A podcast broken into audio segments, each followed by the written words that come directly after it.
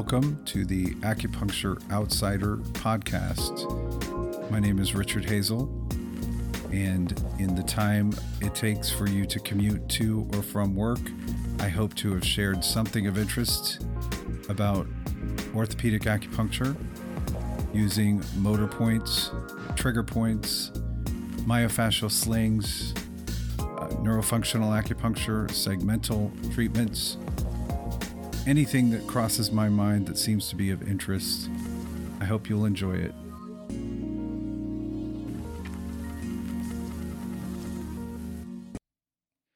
Hello, and welcome to another episode of the Acupuncture Outsider. This is Richard Hazel, and today I want to talk about palpation. Um, I I think I rely a lot on palpation, maybe more than many who do orthopedic acupuncture do. I can't speak for them. I know from what people, what many of the educators talk about for assessment, it's a lot of uh, muscle testing, muscle length testing, and manual muscle testing. But I don't think, um, I don't think I see them talking a lot about the role of palpation and I was just thinking about it because um, one of my absolute favorite books for as a reference for tough cases is uh, Dr. Andrea Trescot's book on peripheral nerve entrapments. That is uh, just gold. Um, I have it on my on my Kindle and anytime I'm suspecting there could be a nerve entrapment, I'm looking at her book for help. And Dr. Trescot relies very heavily on palpation for nerve entrapments. So, um, sorry about that. Um, so I was thinking about it, and you know, I realized that you know because um, I've always paid close attention to trigger points and trigger point pain referrals as part of my assessment that I've always palpated as much or more than I use manual muscle testing. And so I wanted to talk about some specifics about when I'm palpating and why I think it's getting me a better idea of what's going on than just manual muscle testing alone. Um, the first thing that comes to mind is issues with deep rotators and hip pain and uh, uh, deep gluteal syndrome or sciatica, where the if you did a piriformis muscle test, whether they're face down or face up, they're using a lot of external rotators, not just the piriformis. So uh, you could use that as a muscle test, and they might even test strong, and they may have sciatica, and that would not rule out the deep gluteal syndrome.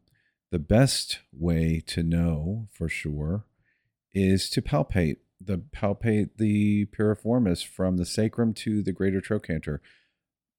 Push down just medial to the greater trochanter and just a little bit superior medial and you'll feel the common tendon of the obturator internus and the gemellus superior and inferior. If that is hypersensitized, then it absolutely needs to be treated to resolve the hip pain or sciatica or both. Um, palpation of the gluteus medius for hip pain and sciatica, absolutely necessary. Uh, don't be fooled by strong muscle testing. Uh, there are plenty of strong people who can fool you, but you can uh, not be fooled by getting your thumb into those muscles and see if they're injured. Uh, you'll see the same thing sometimes. You'll test, uh, considering a, an infraspinatus issue you might get fooled because there's no pain and not much weakness on an external rotation muscle test held for three seconds or more. You might say, Oh, that felt pretty good. Did you feel pain? No, I didn't feel pain. And then when they're face down on the table, if you will take your thumb and actually, usually I use my fingertips first and I just feel the muscle tone of the infraspinatus. And I try to feel both sides so I know what their normal feels like and I know what the injured side feels like. And very often, the infraspinatus is hypertonic. And if you were to strum in there and find very painful, sensitive, tight bands in the infraspinatus, I would I would say absolutely that needs to be treated. And I might choose to just use the motor point of the infraspinatus to loosen up the infraspinatus and see how that feels, especially if it's the first visit. But know that those active taut bands in the infraspinatus are probably going to cause anterior shoulder pain. Um, triceps. Triceps are a great example. Uh, you can muscle test triceps and not reproduce the medial or lateral epicondylitis pain that someone is getting from short triceps. They could test strong on the manual muscle test and not feel that pain. Same thing with an olecranon bursitis pain from the long head of the tricep being too short. They feel that pain mostly when they rest their elbow on a desk or some other hard surface, but they don't really feel that pain on using the triceps.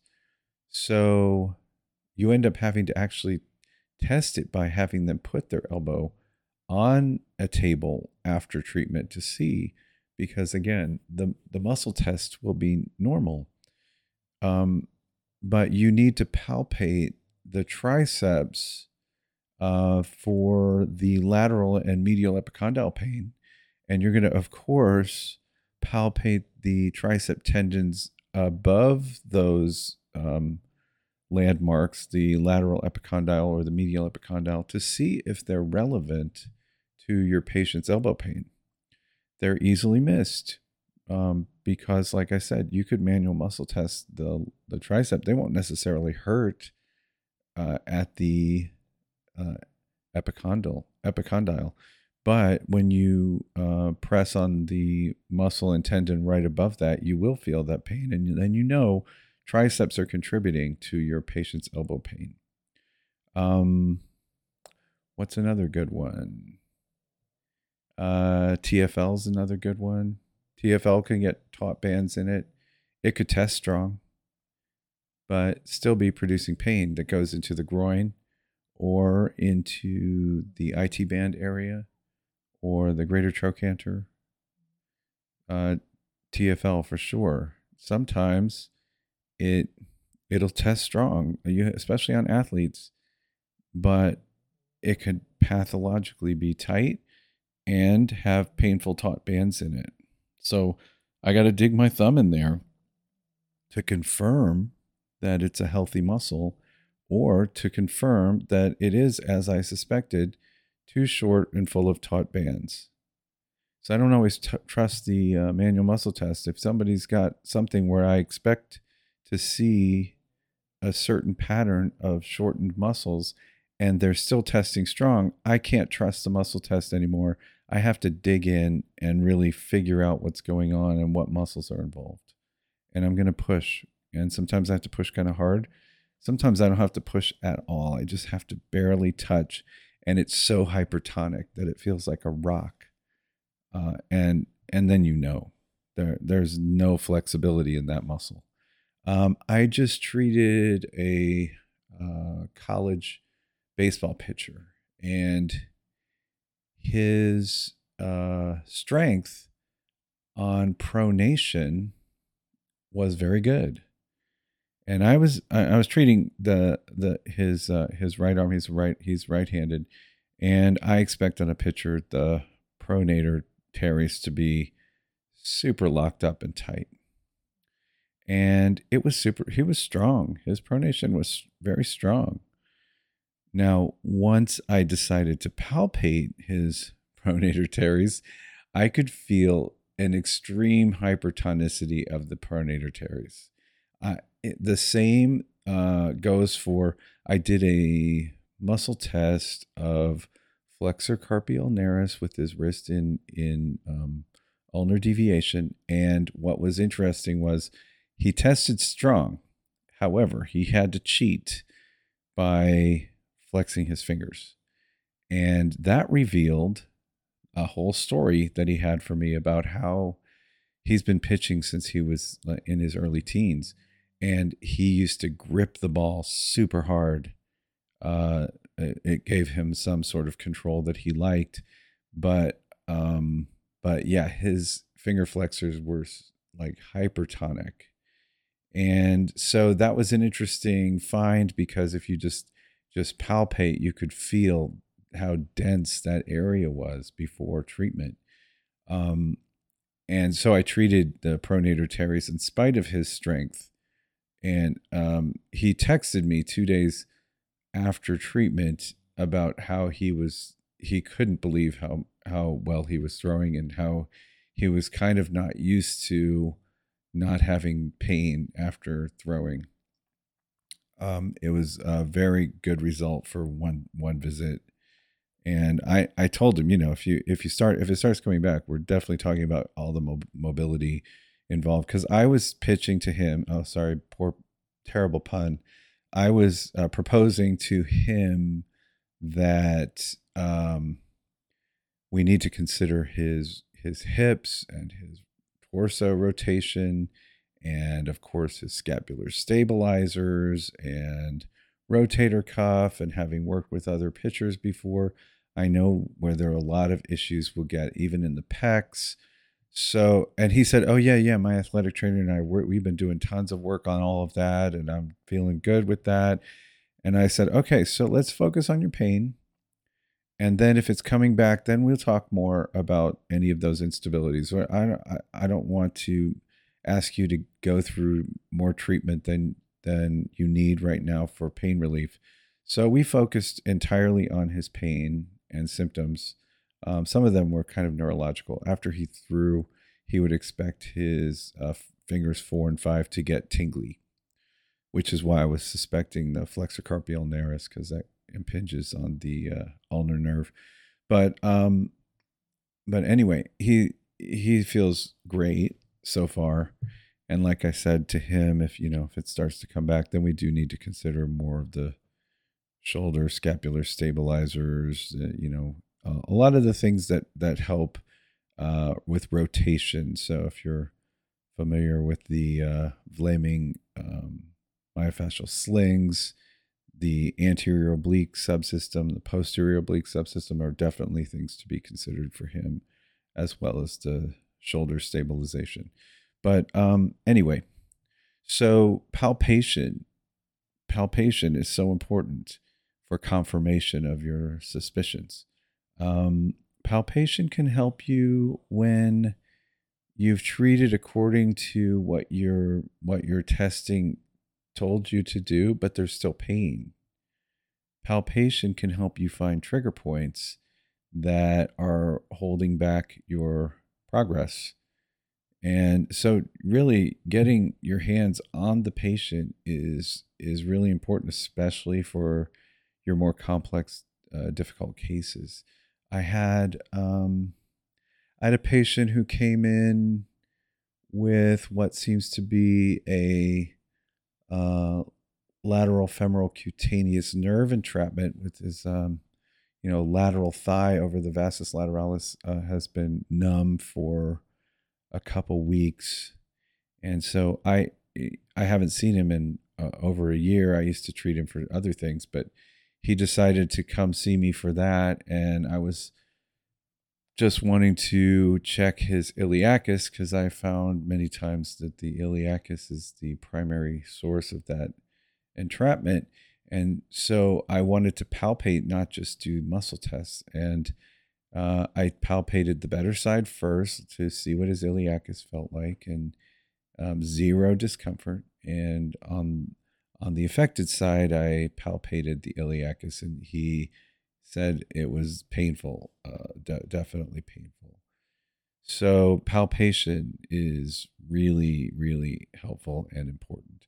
I have a patient who he's, you know, sometimes people are a little too smart for their own good and they, you know, they use Dr. Google enough that they feel like they know their diagnosis and then they, you know, you're trying to help them, but at, and at the same time explain to them your own perspective and they're doubting because, well, I know that I've had this laminectomies in my back and blah, blah, blah, blah, blah. And yes, I have a patient like this. And, um, and I'm explaining to him that your left side is locking up uh, uh, in your low back, like your QL and your erectors, because they're fighting against the psoas on that side. And and uh, I'm treating so as to you know show him and and uh, and he, so so he came back for um, I think a third treatment, and I'm still focused on the psoas, but you know he's he's feeling like he's not getting any relief because but he went to play golf and then after he played golf he was and then his grandson did something. He had to jump up off the couch to help his grandson and everything spasmed and now he's like um, he's like feeling like it's not helping so, what we did was I wanted to palpate his psoas in the abdomen so that he could get a sense of what his psoas really feels like. So, I did it on the healthy side and I had him slightly, his knees were bent, his, he's lying flat on his back, his knees are up, feet flat on the table.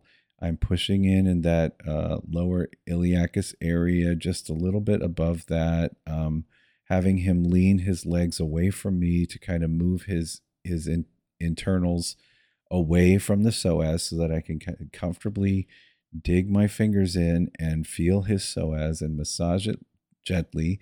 And then I have him slightly lift his knee so that he can feel the contraction of the psoas under my fingers. And then we go to the pain side.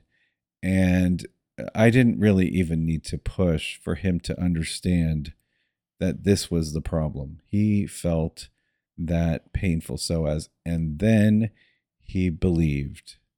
And I gave him some self massage uh, uh, homework so that he could start working on this himself um, because we need to really get his psoas back to a healthy length and released more uh, in order for his back to start feeling better and for him to stop feeling like you know he's in spasm but this is you know this is what it's like with a tight psoas that's only tight on one side. It's really uncomfortable.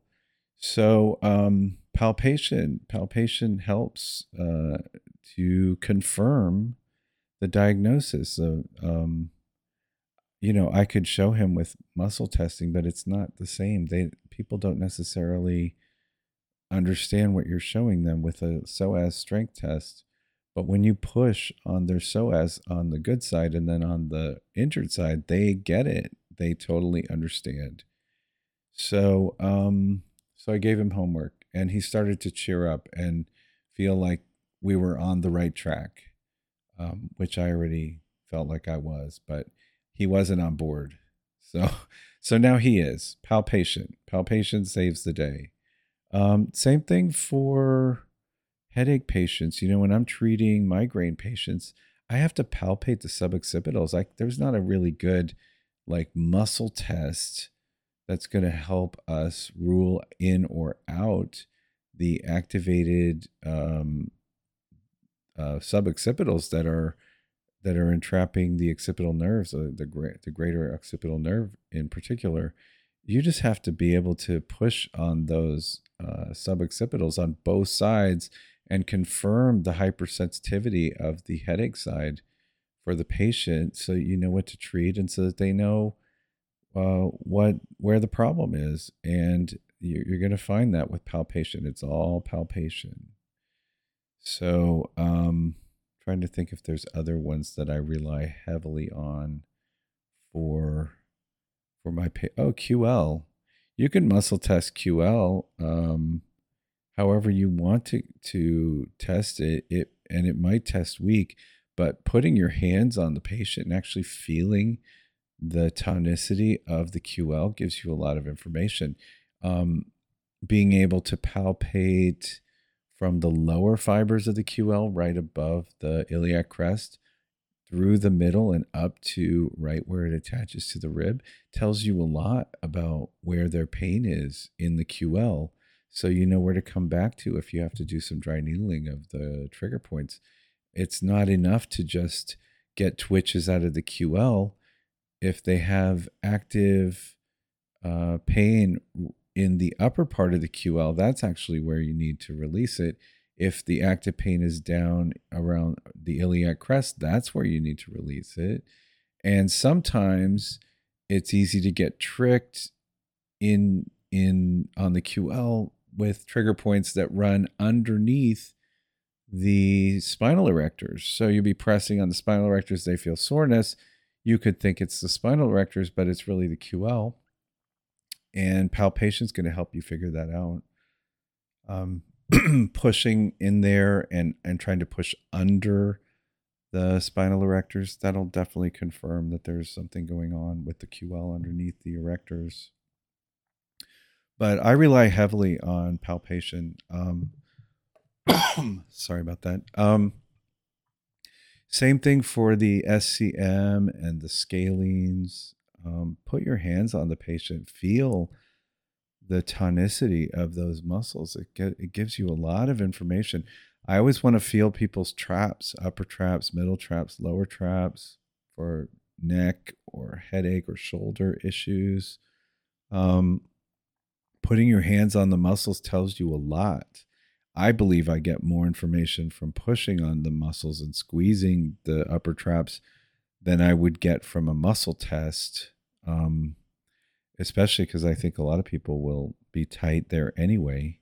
It doesn't necessarily mean it's part of their pain, but but palpation is going to help a lot. It's going to help you figure that out and confirm it. Um, what else? Uh, deltoid trigger points. You're not going to find deltoid trigger points from muscle testing. If you're just muscle testing and you're treating those muscles that are testing weak or painful, um, but they have trigger points, then they're not getting better.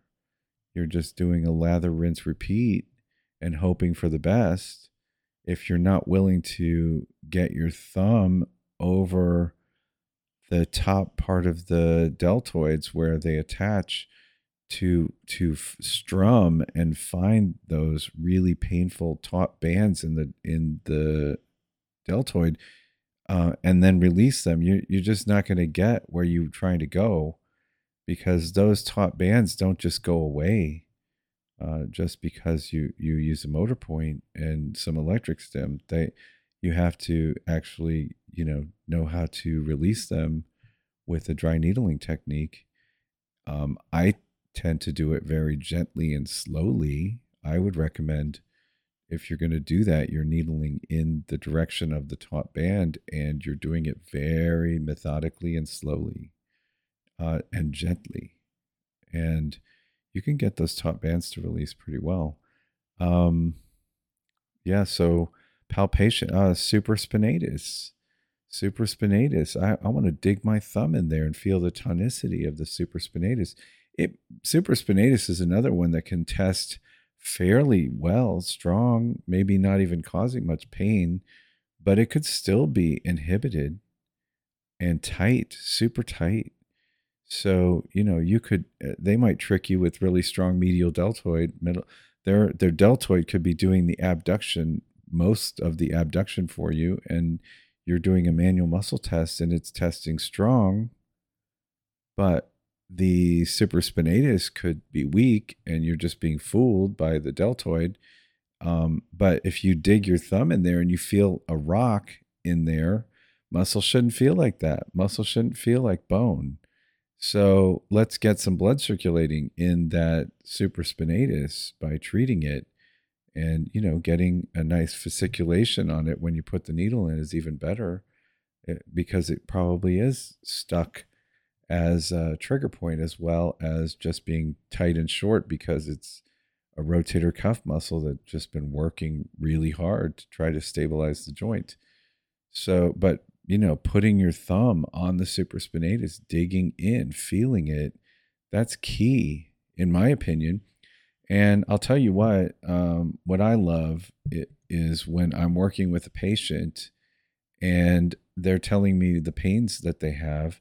And then I put my finger right on where their pain is coming from. And they're just amazed that I knew exactly where their pain is. And, you know, I'll, I'm always trying to, you know, be, um, I don't know, upbeat and make my patients laugh and and and I'll tell them, you know, and I'll say everybody is unique, but we are fortunate that the human body fails the same way for many many people. So I do have good guesses uh, where to look for for the problem, and um, you know, I want I want them to trust me, and I also want to show them what the problem is and, and I'll you know I'll say listen one day you might be halfway across the globe and you can't make an appointment with me if I haven't taught you what's wrong with you how do you even know how to treat yourself? You I want you to understand what's going on not just have me fix it. Um, it's really important to me and I know there's probably people who are rolling their eyes uh, you know in uh, where I can't see when I'm explaining to them because there's plenty of people who just they they don't want the nine months of labor they just want the baby but i'm still going to explain to them what's going on with them. I think it's important um, you're going to get patient education from me whether you like it or not. I can't help myself. I want them to understand what's going on and i want them to understand that i understand what's going on especially if they're a tough case. I I'm very fortunate that I have a lot of medical doctors here in in Buffalo, New York, and like Erie County area who have somehow heard of me through their patients, I suppose.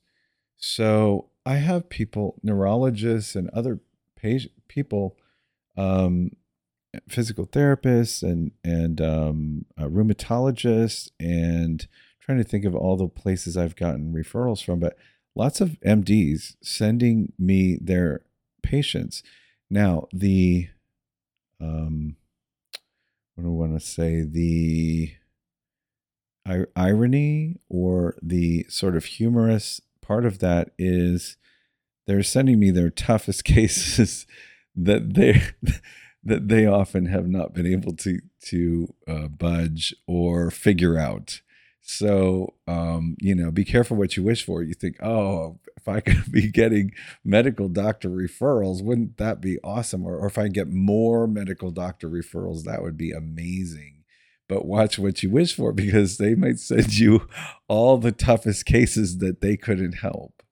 Um, so I'm getting some of those cases. I'm getting diagnoses that that there's not much research on that like you know people have to go to cleveland clinic to get a better uh, perspective on what's going on with them. So I get those patients, and um, and I'm grateful for that because there there it is it is possible to to help people that no one else could help. Um, but that you know you're gonna you're gonna also do some some homework trying to figure out what else you could do to try to you know help this person that even the experts weren't able to help um anyway, I got way off way off topic, but um, yeah, I I I highly recommend put your hands on your patients because this is something that's missing from our our um, medical professionals very often. They they like to rely on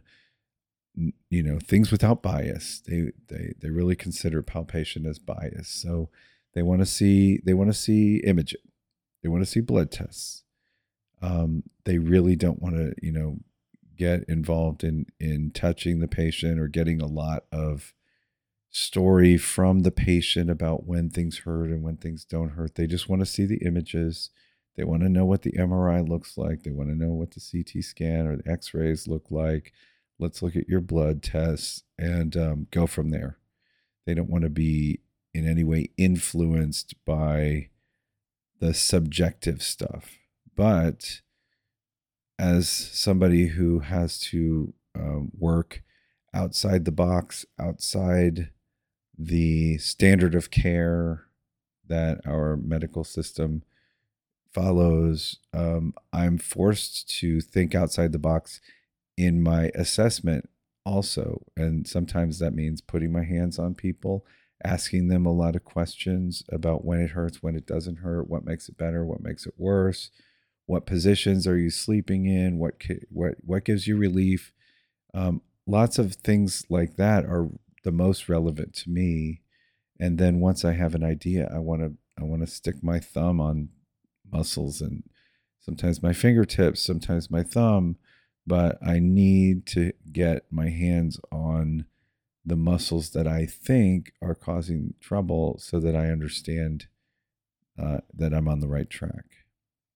Okay, so sorry, I think I might have gone a little long on this one, but I think it's a worthy topic. And like I said, I think it's just something that you just don't hear about enough um, in the world of orthopedic acupuncture, like the, the role of palpation. So some of you are going to come after me and say, "Oh, that's all I talk about, and that's all I teach." but, but you also know that there is a huge group of people who are just learning um, orthopedic testing as their assessment.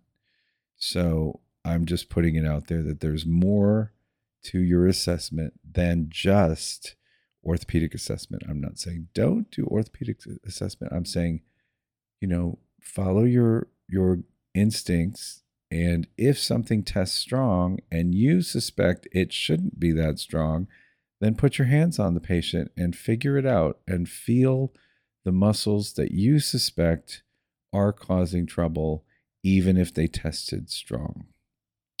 Okay. Uh, have a great week, and I will talk to you soon.